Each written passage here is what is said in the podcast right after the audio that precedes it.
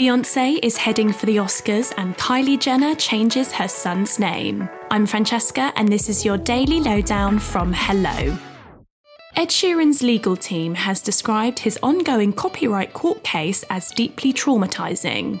The Grammy winner is currently involved in a legal battle with grime artist Sami Switch over claims Ed's song Shape of You infringes lines and phrases from Sami's song Oh Why. Ed and his songwriters have denied the allegations, and the hearing is set to reach a verdict at a later date.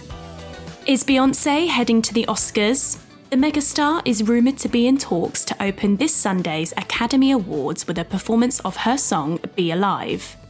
The performance is said to be taking place on tennis courts in Compton, California, but streamed live to the Dolby Theatre in LA, in line with the theme of the movie King Richard. The film, which stars Will Smith as Venus and Serena Williams' father, is nominated for a number of awards at this year's event, including Best Original Song for Beyonce's track.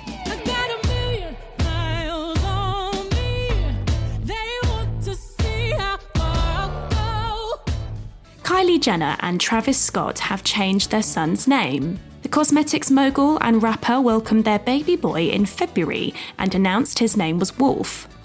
However, Kylie recently revealed that the couple have decided to change it, saying they didn't feel like Wolf was his name. We're yet to know to find out what the couple have chosen instead, but we're excited to find out. Lizzo has been keeping busy as she's teased her upcoming new track About Damn Time ahead of her new album. The Juice singer appeared on The Late Late Show with James Corden when she previewed a listen of the song, which is set to appear on her fourth record and is out in April. Lizzo is also set to star as a musical guest on Saturday Night Live on April 16th.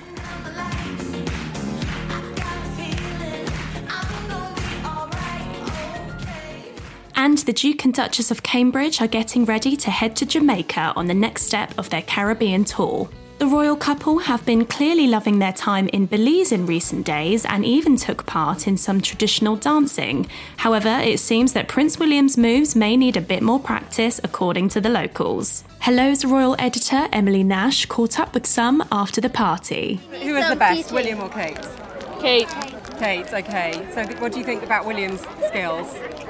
He needs a little bit more class. He said he's going, yeah. come, going to come for class, but we don't know. Yeah. need to do some practice. Yeah. And that's your daily lowdown from Hello. Check out our social media channels and hellomagazine.com for more news and updates on your favourite celebrities.